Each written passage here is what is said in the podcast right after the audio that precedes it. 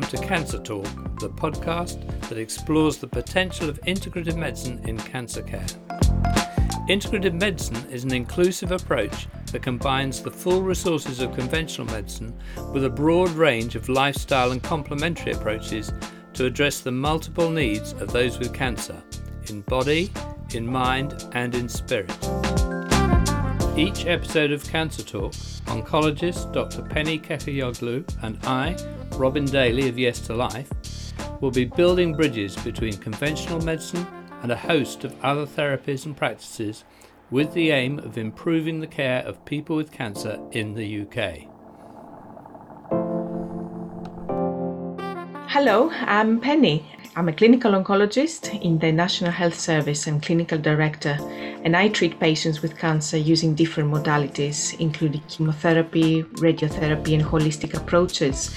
I welcome you all to Cancer Talk, and um, I'm looking forward to joining more specialists to talk about integrative medicine. Hello, I'm Robin Daly, founder and chairman of Yes to Life, the UK charity helping people with cancer to learn about and use integrative medicine.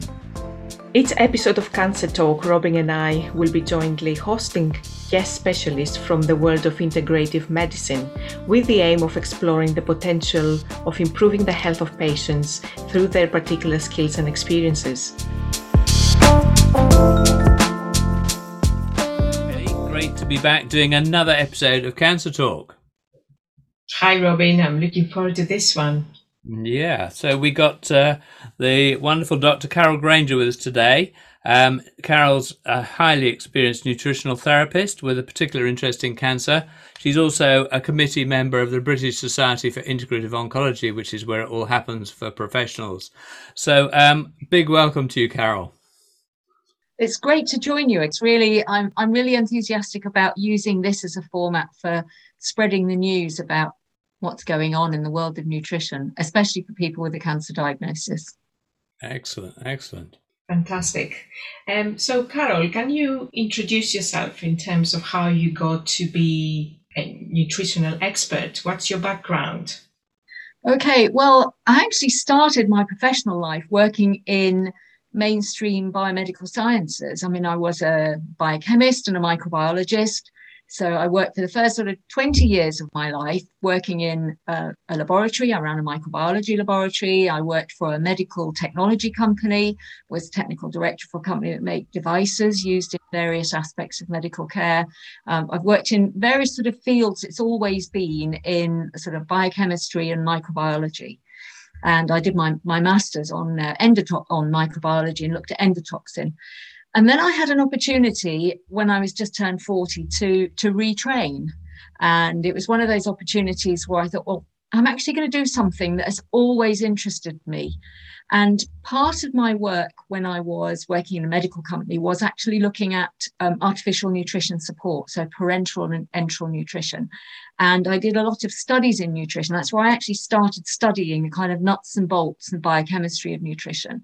So when I had an opportunity to retrain, that's what I decided to do. So I did a nutritional therapy course, and that sort of launched me off on a completely different trajectory. But what I've actually found is that over the years, my previous life has kind of caught up with me because of this big interest in the microbiome, which of course is really related to nutrition. So all my experience and knowledge of microbiology is kind of blending back in with nutrition. Um, I've actually been seeing people with a cancer diagnosis since about 2006.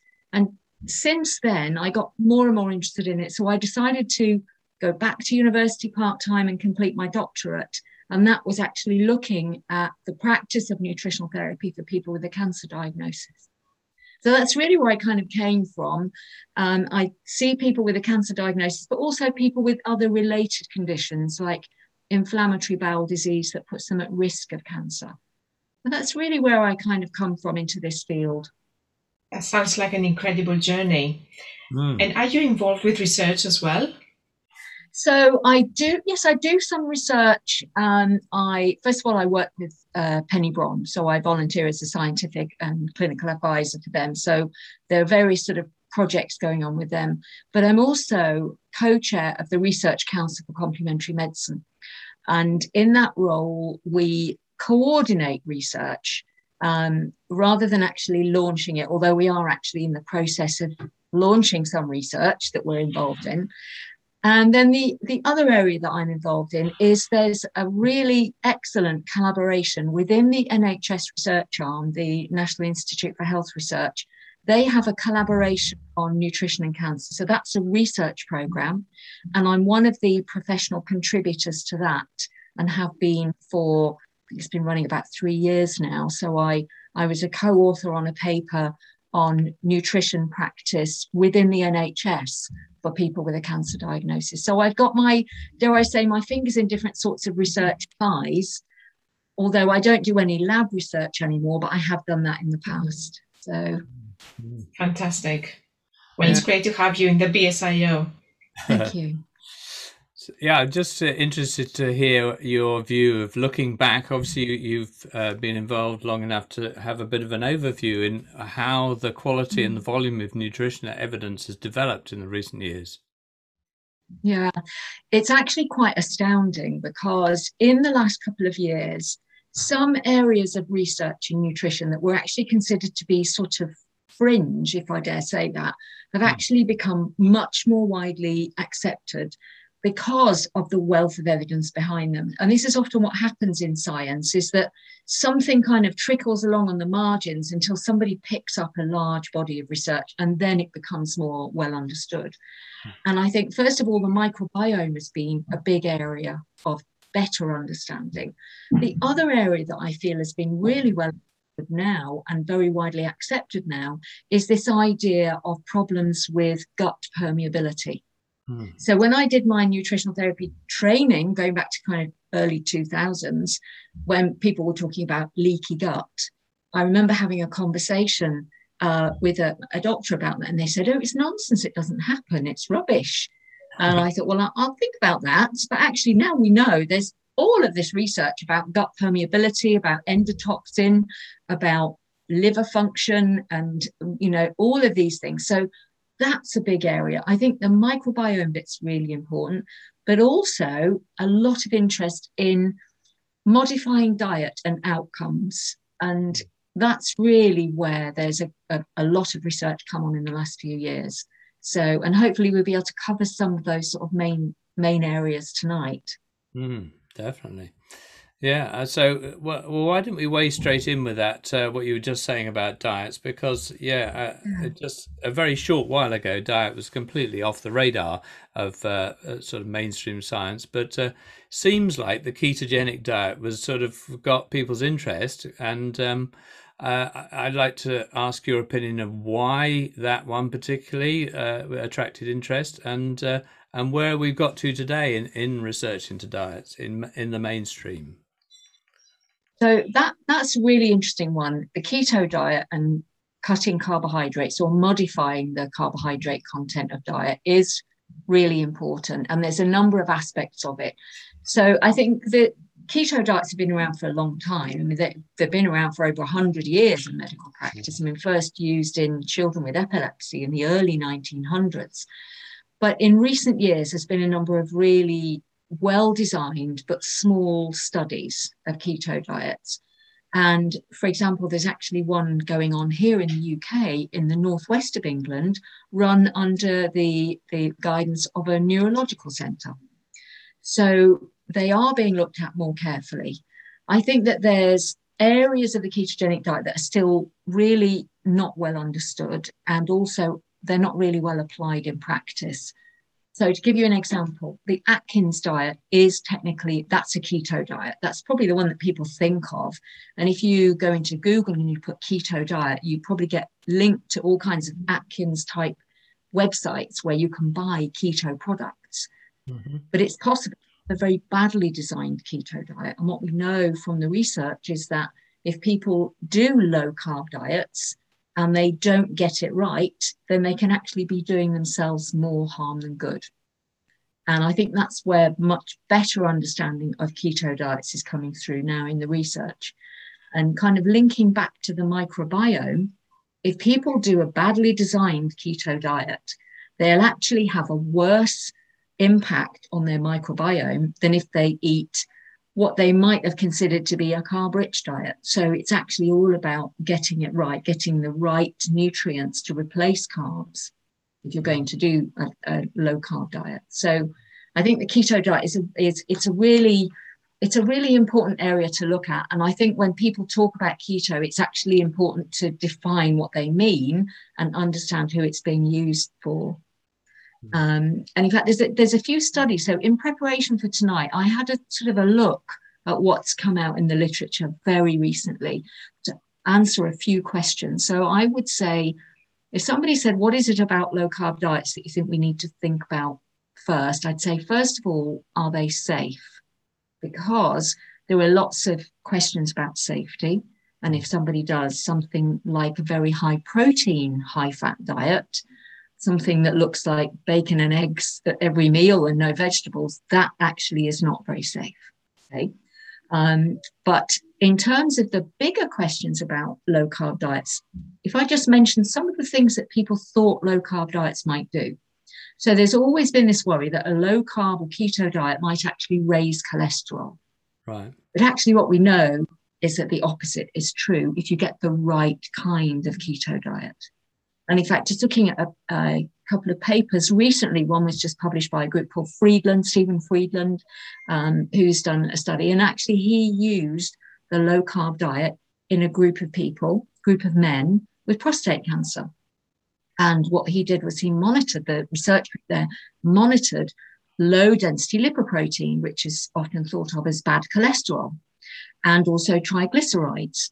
And what they found was that on the low carb diet, people's cholesterol profile actually improved because they were following the right kind of model of low carb diet. Mm. Interestingly enough, what they also found is this was a group of men with prostate cancer or the prostate cancer diagnosis, and they were looking at their doubling for PSA, which is a marker that's used to follow prostate cancer.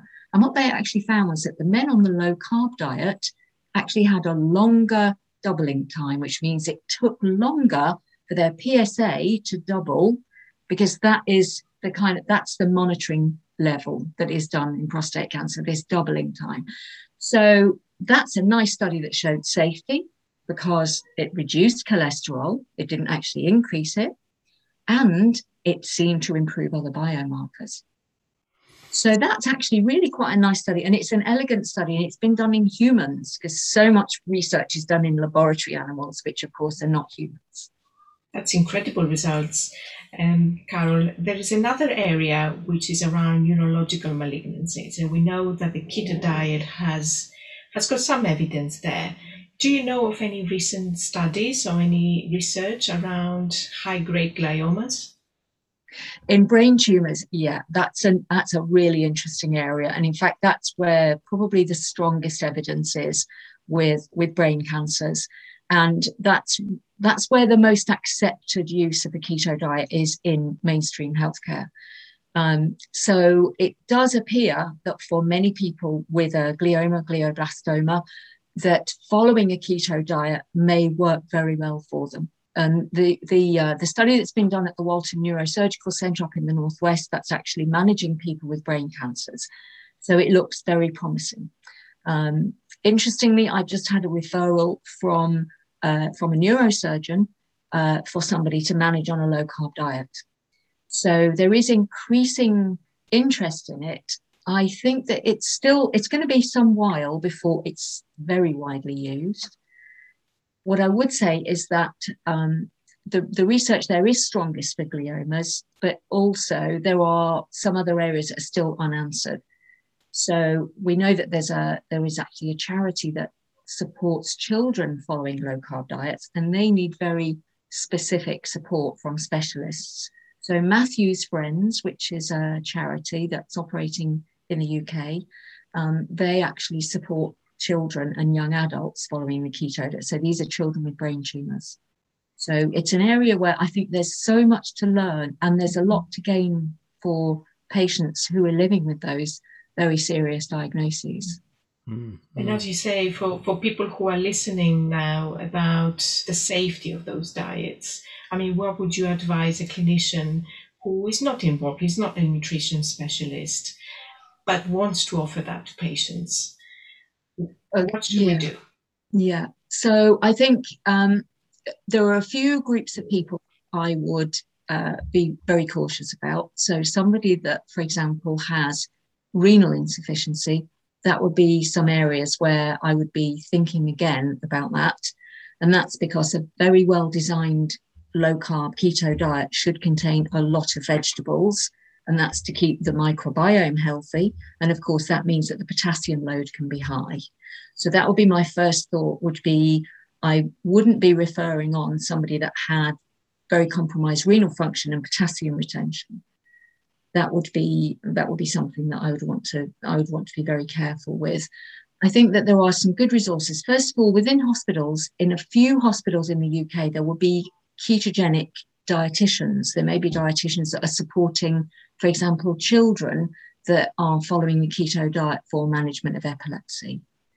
But particularly if there if there isn't that resource, then to look for a, a qualified nutritional therapist that's experienced with these sorts of diets. But what's really important is the medical liaison. It's important that the nutritional therapist, nutritionist, or dietitian that's managing and advising that patient um, is in contact regularly for for monitoring with that with that patient. Mm-hmm. I think one of the group of people I've seen struggle somewhat with low carb diets are people with uh, that have had colorectal cancer and that have had significant reduction in, in bowel length. So people who've had a lot of surgery, um, then they struggle. And in people with an ileostomy, then the high fat can actually be a problem. So it's really it's the right diet for the right patient. Mm-hmm. Absolutely. Um, that that's really what what um, what's worth looking at.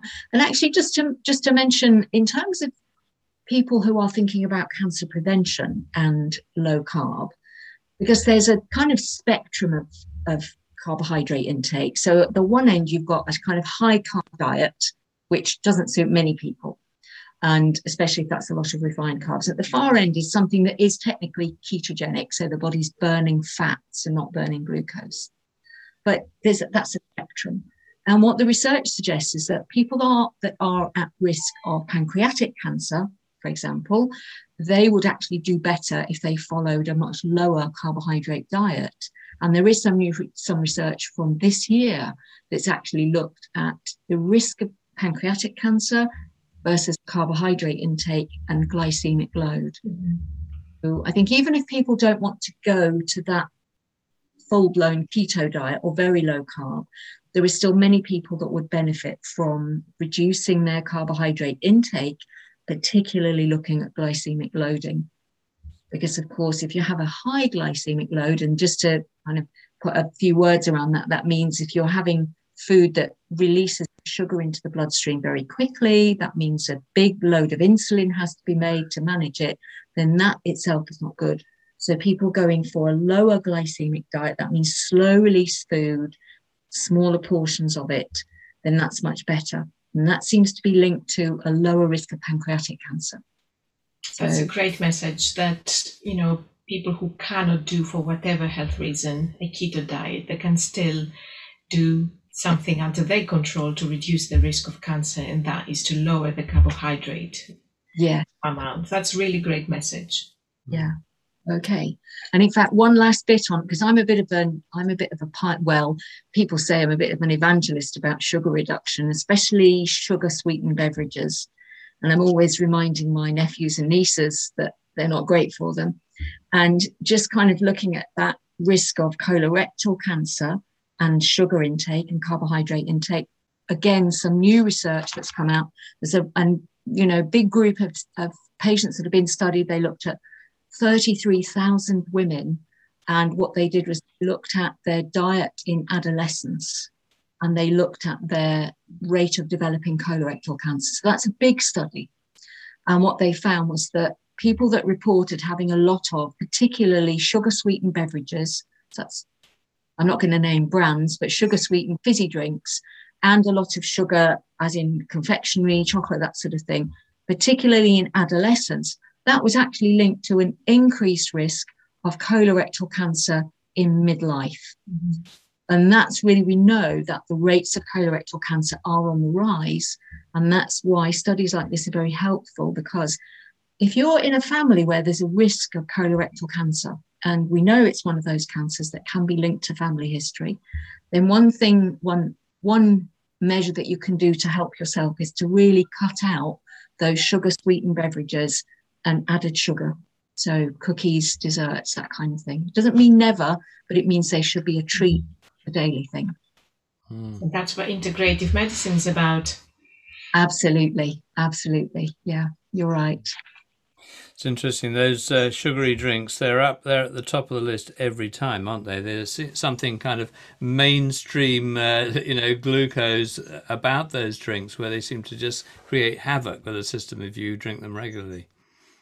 I think one of the problems is, and, uh, you know, I'm not kind of being critical of individual companies. They all use similar sort of marketing, but they mes- they have marketing messages about sports and you know these kind of sports drinks that have got loads of sugar and loads of caffeine in.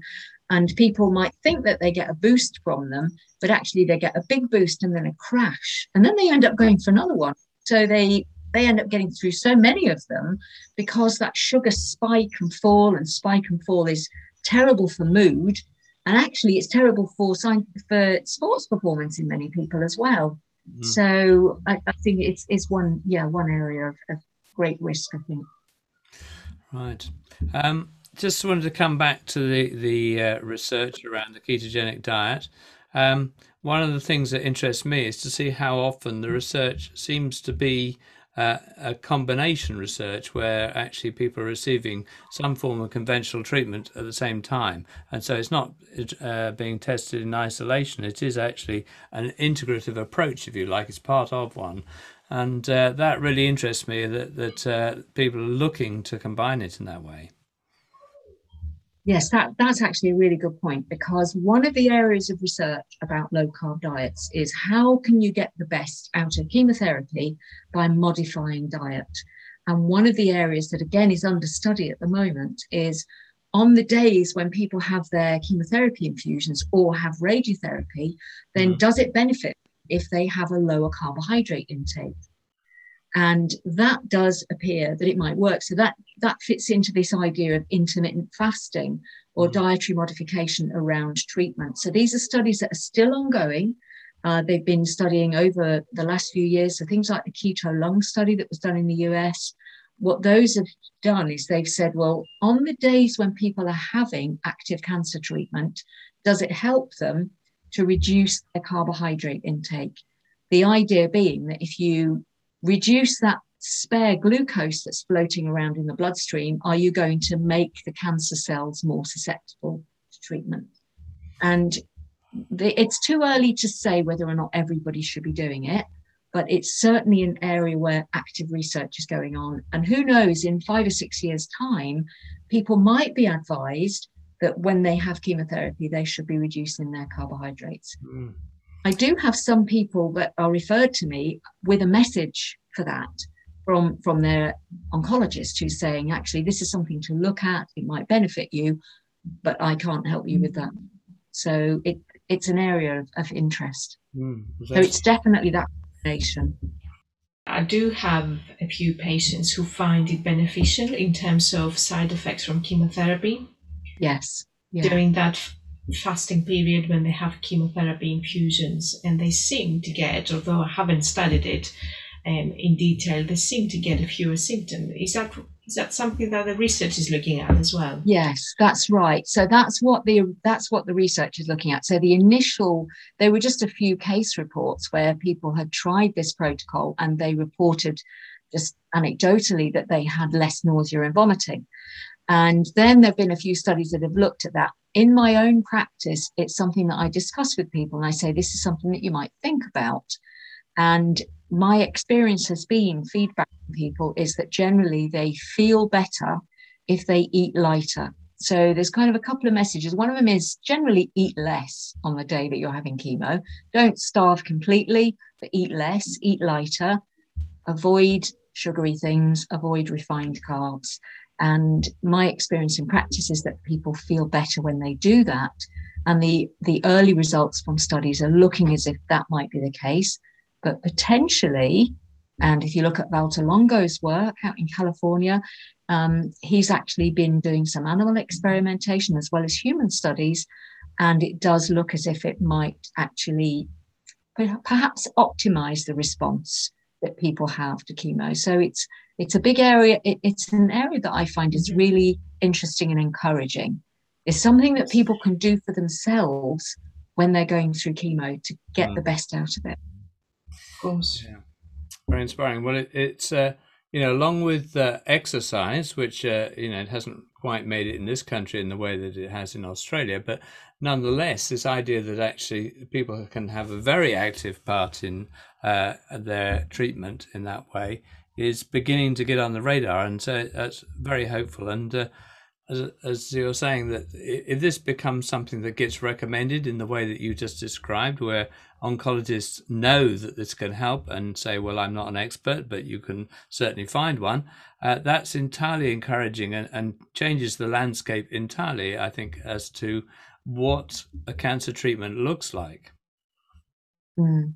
I think that's right. And I think it's actually being, it's giving patients the option. It's saying, uh, see how you get on with it. And that's often how I would work. I'd say, look, see how you get on with it. The first cycle, if you find that eating lower carb, light meals on the day, something like fish and vegetables, that kind of thing, or eggs and mushrooms, see how you get on with it. If it works well for you on the first cycle, try it on the second cycle. If it doesn't work for you, that's okay we can we can work on something else. So it's it's making sure that people have that option.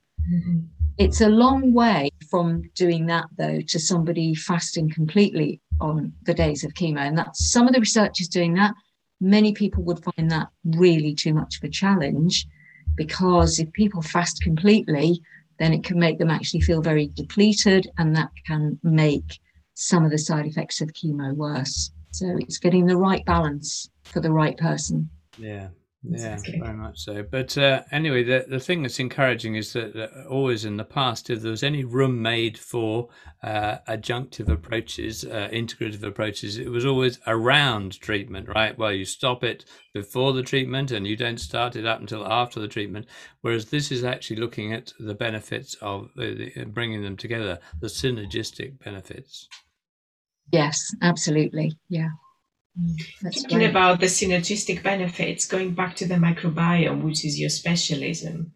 So there's a lot of discussion about how the healthy microbiome determines the effectiveness of some treatments and how conventional treatments and certain foods can work together. Let's say immunotherapies, for example. What's so, your experience around that area? That's re- that's a really interesting area to look at because I think it's the first time in the whole of my nutrition career that a mainstream group has actually come out. So it's Tim Spector's group at King's that have come out with a paper that says your diet can affect your outcome from cancer treatment. I think when I saw the first report of it, I thought, well, it's not going to go anywhere because it's a bit fringe. I mean, I was so, you know, enthusiastic to see the results, but now it's that's just the beginning of this whole area. Um, and I was at a, a, a training, a CPD day at the Royal Society of Medicine, where there were lots of people talking about this area. And I know that there's a study, another study going on at the moment where they're using probiotics in women undergoing treatment for breast cancer and so it's it's opened up a huge area. The thing about the microbiome though is microbiome is absolutely dependent on what you eat. And that's why i think the tim spector study the group there from from lee and spector at king's that showed that link with immunotherapy that's really it's it's groundbreaking work.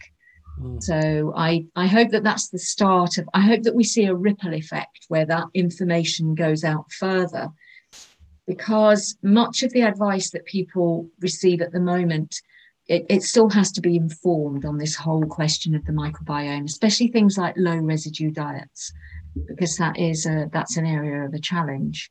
So yes i'm, I'm really enthusiastic. And immunotherapy just one area i mean obviously those pd1 pd1l inhibitors and the immunotherapy there's one area.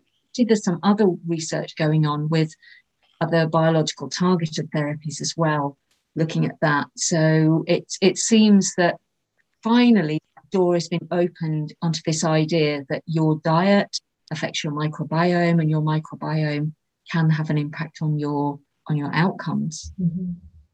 And the challenge is, of course, how do we translate that into clinic? And how we as clinicians can actually incorporate that in our consultation, isn't it? That is, and that's a really good point that you make, Penny, because um, one way that people will try to approach this, quite understandably, is using probiotics. And of course, probiotics might be useful, but some people, they might actually be risky. So there's some question. And I believe that this month is actually blood cancer month as well. And of course, people that have blood cancers, that have had things like stem cell transplants for blood cancers, severely immunocompromised. And therefore, thinking about giving people like that who've got very permeable gut after all that treatment, giving them a probiotic carries some risk. I think this area of the microbiome, I think we have to learn to walk before we can run. And I think that simple interventions that can be that can be impl- implemented for just about everybody is trying to improve dietary diversity, particularly diversity of plant foods because that just about everybody can increase their intake of plant foods, even on a low residue diet. There are some things that you can have, like stewed apple, you can have on a low residue diet. So things like that can be helpful. So those are simple interventions that might actually have really quite profound effects. But it is, you're right, it's getting, it's what do you do in the clinic? You know, how do you put it in practice in the clinic? And a very interesting paper that I read literally just a couple of days ago looked, it was an animal study, okay? But what they actually did was they used short chain fatty acids, which are the compounds that are produced good microbes in the gut microbiome. They used those in an animal model and with some tissue culture to see if it improved the immune system. And they found the opposite. So, what they found was that in the absence of dietary changes, just throwing in short chain fatty acids as a supplement might not be any good. It might actually be an adverse effect. Mm. So it shows that you can't run before you can walk. That actually the dietary changes that I think all clinicians can impart that information. They can say, increase your range of vegetables, try and have a bit more, try and have some more fruit, have some whole grains like porridge, that kind of thing colorful diet. That's what I'm trying to say to my patients. Is that correct?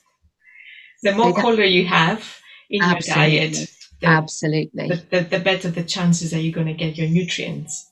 Yeah, that's a really good way of describing it. That's an excellent way of describing it because if people aim for the rainbow on their plate, they're going to have lots of different things that are going to help. And interestingly, those pigments that you that you're looking at when you have a bright diet those pigments, polyphenols, are actually activated by some microbes in the microbiome.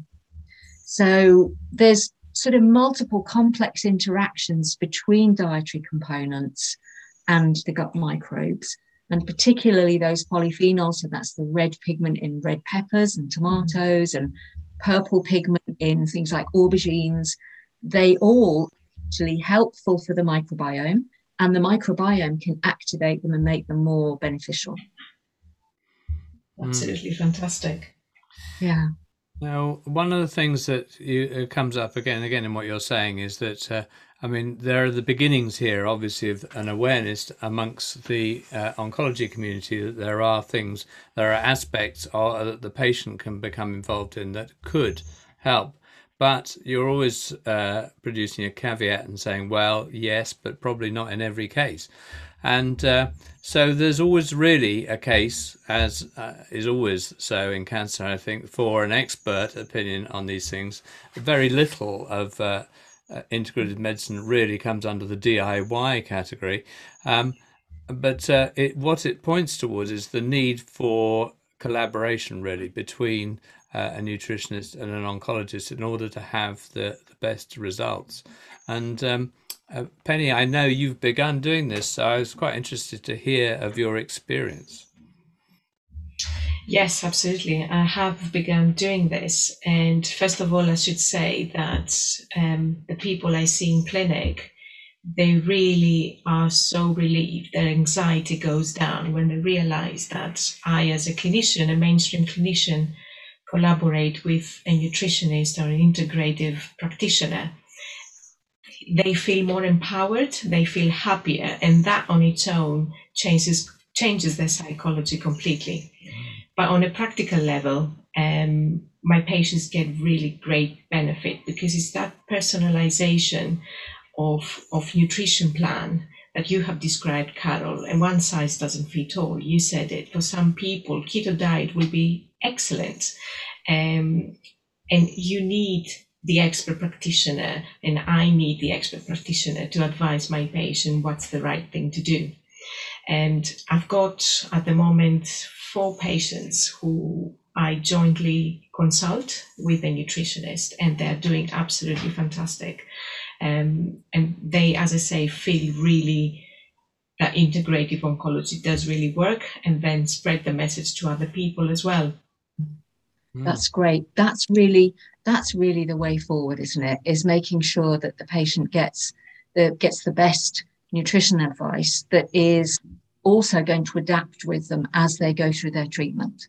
So that that's really excellent. And of course, from the point of view of nutritional therapists giving advice, they can also make sure that appropriate tests are done. So they might say, actually, can we have a look at this patient's zinc level or something like that. So yes, that's really that's really excellent. And I, I'm really enthusiastic about this idea of collaborating. And it was one of the areas when I did my doctoral research where I actually, as part of that, I interviewed some practitioners who work with people with a cancer diagnosis.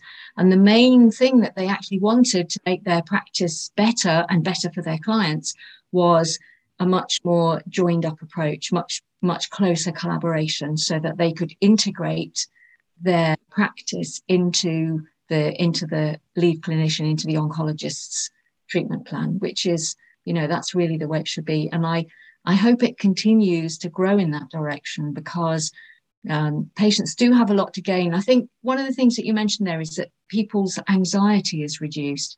That is really important because when people go through treatment, there's lots of things that they're worried about. But if they know that somebody is holding their hand along the way and giving them the kind of day to day things that they need to nutritional intake, that's really helpful. Definitely reduces their their concerns. Mm. So, and, and the nice thing is that the families also join yeah, absolutely. Um, which is also very important. And you mentioned very, very correctly that it's also the testing and the monitoring, which I, as a clinician, can order um, in collaboration, in discussion with a nutritionist. So the final thing is the interaction, making sure that whatever the patient takes is compatible with what I'm giving. So we know that patients use different treatments, sometimes on their own and they don't tell their oncologists. By having that collaboration, we ensure that everything they take is compatible. Yeah, that's really good. That's that's really important because supplements are a they are an area of concern for me uh, when I I sometimes see people that they when I used to see people in person they carry a bag full of supplements that they've been on the internet they've got advice from or people have bought for them and some of those can be positively dangerous so I think this idea of collaboration is is uh, you know really important because some of those things that people might not even be aware of that could cause a problem, even quite simple things that people think, well, it's natural, so it's going to be all right. Um, I think one of the supplements that there's a couple of bits of research that have come out recently about supplementation that are worth just bearing in mind, and and it's because sometimes things get sort of a lot of coverage in, um, you know, on websites that people are looking at. Vitamin D is one thing that's worth looking at because sometimes I see people that are taking really high doses for a long period of time, and that can actually destabilize their calcium level if they're taking really high doses. So that's an, an area of research, and there's still there's still advice that people should take a relatively low level. I think this idea the advice at, at the moment in the UK is that 400 IU is okay for an adult.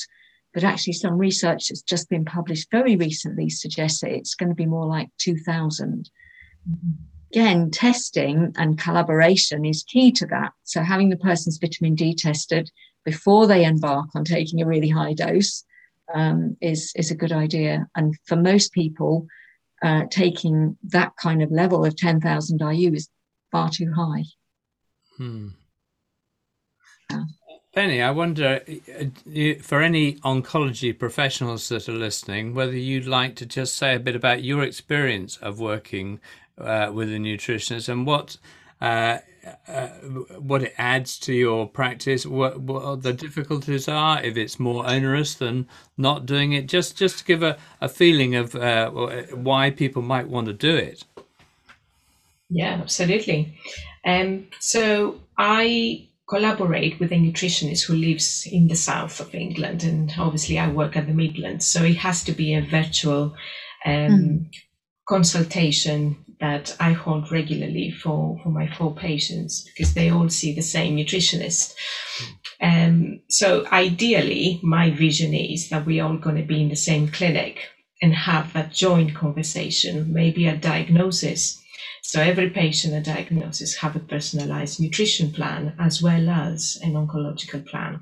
Mm. We are quite well away from that, but I think that is the beginning to actually create a model like the one I have created and others, of course, um, whereby at least I can have that monthly conversation with the nutritionist, understand where the patient is going, what they need, what they want, what kind of things they've tried, what my experience as a clinician is, what side effects the patient experienced, and modify and refine that nutritional plan and share knowledge. I think that's also very important. Um, I am not a nutritionist, but I have learned so much. And equally, the person I work with um, has learned so much about actually what it means for patients to, to have chemotherapy. So there are lots of benefits in such a collaboration for the patient, for sharing the knowledge with clinicians, for research opportunities as well. Mm. So I encourage all my colleagues to do that. Mm. That's great. Yeah, and I think that that research that you mentioned that's really important. I think documenting these kinds of benefits is is really important. Mm. And I, I think it, you know where where patients are able to do that, then that's that's going to be really mm-hmm. helpful for them. Indeed, yes. Mm obviously uh, an oncologist or oncology practitioner of some kind, uh, if they were completely new to this area, they probably have no idea how to find a suitable person to refer to or to work with, i.e., a nutritional therapist with long experience of working with people with cancer.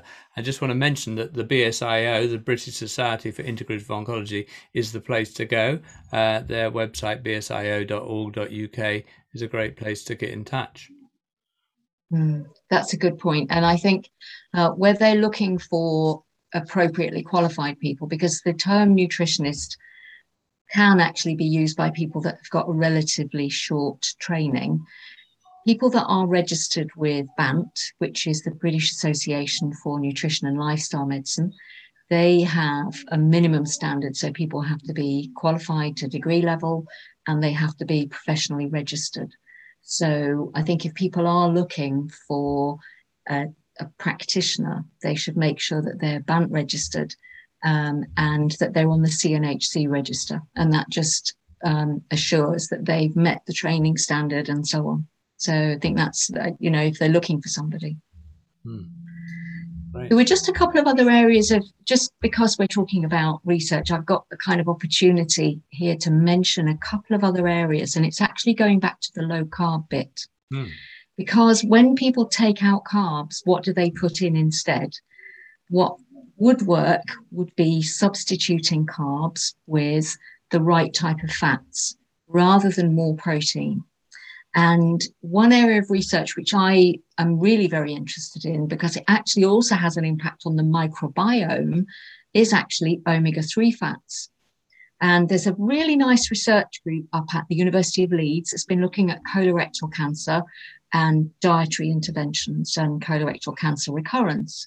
And what they've actually identified is that omega 3 fats in oily fish are probably prebiotic, which means that they support the growth of good microbes. So when people are making that choice of reducing their carb intake and increasing some foods, then they should actually maybe look at increasing their intake of omega 3 fats. And I just want to mention because there's actually a study that's just come out. There. So, in fact, May this year, and it's in Frontiers in Nutrition, and it's by Cheng and uh, and associates. They've actually looked at randomizing patients that have lung cancer to having a supplement of omega 3 or a placebo. In fact, it was vegetable oil. And what they actually found was that there were lower inflammatory markers in the patient. So this was a short term intervention. So these are people with lung cancer that have been given either fish oil or a vegetable oil, and then their inflammatory levels looked at. And what we know is that in, inflammation also reflects what's going on in the microbiome. And that actually showed reduced inflammatory markers in the people on the omega 3 fats compared to the people on the vegetable oil. So, the kind of take home message for people, if they're thinking about reducing their carbs, is make sure that what you substitute are, are some good fats. So, maybe swap the chicken for oily fish like mackerel or salmon, for example, and also increase monosaturated fats like olive oil and avocado because they're also they're beneficial from the point of view of reducing inflammation. So it's it's important when people are thinking about these lower carb regimes that they put the right foods in instead when they're taking out carbs. Mm. So Carol, it's great to hear that. Great to see that more research is coming out um, around diet um, and cancer. So it's it's it looks as if it's very promising for the future, isn't it? I feel that it is, and I I feel I think that that's reflected in the kinds of discussions that I have with my clients when they have seen, uh, particularly with a new diagnosis. Um, I think that that's important, but I think that there's still there's still a lot more work to be done. I think it needs to be done in a collaborative way, and also acknowledging that each person is an individual because that's that's the important thing is that the person gets gets an individualized program for them so that it works absolutely for them. Because obviously, somebody with gout, if you start telling them to eat lots of mackerel, it might not be great for their gout. So it's getting the right. Correct. Protocol. Okay. I also I'm I'm interested to know. I mean, there are some things for which uh, you know the evidence has been around for years, but of course it wasn't really. It was falling on deaf ears, I think, at that time and uh, the door's sort of been opened now a bit by some of this uh, recent developments that we've just been talking about. Um, I was thinking particularly of medicinal mushrooms as uh, you know huge rafts of evidence of how useful they can be in amongst conventional cancer treatment. Uh, do you think that the you know the the door being opened is going to mean that things like that will actually be, come to the fore a bit? I think they may do. So, so the thing with the medicinal mushrooms, they they are fascinating. I've been using them for a long time. I've been using them in my practice, nearly always Coriolus, and that's because there's good evidence on it from Japan, where they've done a lot of compatibility studies. So I'm confident in using it with people. And I have written to quite a lot of oncologists and explained what I've recommended, and a few of them have come back and said, "Yeah, I'm quite interested in that." Mm. I think beyond that, the kind of discussion about mushrooms is is really good but there's a whole science behind it that needs looking at carefully because the thing about mushrooms is they are really excellent at hoovering up contamination from what they're grown in. So there's a there's a sort of explosion of mushroom supplements available on the internet but some of them might be grown in conditions where what you're actually eating is heavily contaminated with heavy metals.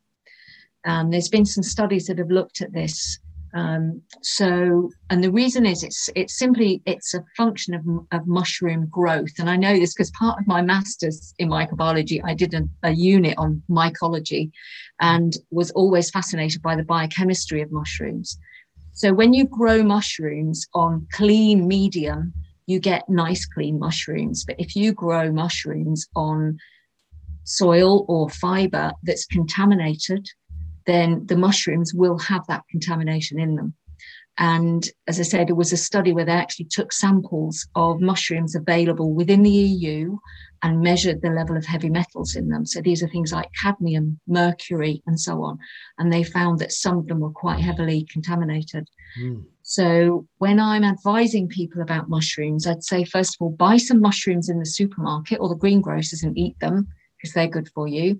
But if you're buying mushroom supplements, buy them from a reputable source. Don't buy anything that looks cheap because if it is cheap, it might well have been grown in contaminated conditions. Mm-hmm. So that that's an area that is worth looking at. It's the same with a lot of supplements. Is that some there is some worry about contamination of some supplements, and various organisations like MHRA, the Medicines and Healthcare Regulatory Agency, they had a look at supplement quality and supplement contamination. And there have been over the years, there have been supplements that have been contaminated with various things. Mm, thank you. All right, it's good to hear. Um, but also good to hear that you're finding some of the oncologists you're talking to about it are interested as well. So that's, yes. that's fantastic.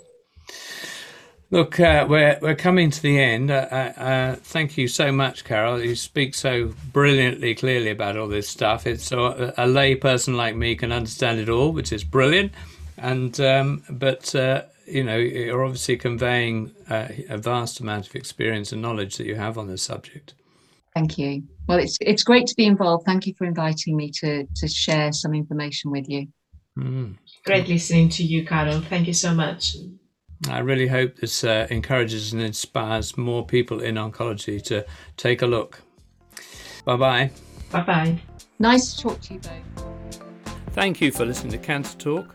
Do subscribe and look out for the next edition of our podcast. And if you have friends and colleagues interested in the development of UK cancer care, do pass on the details of Cancer Talk. Goodbye.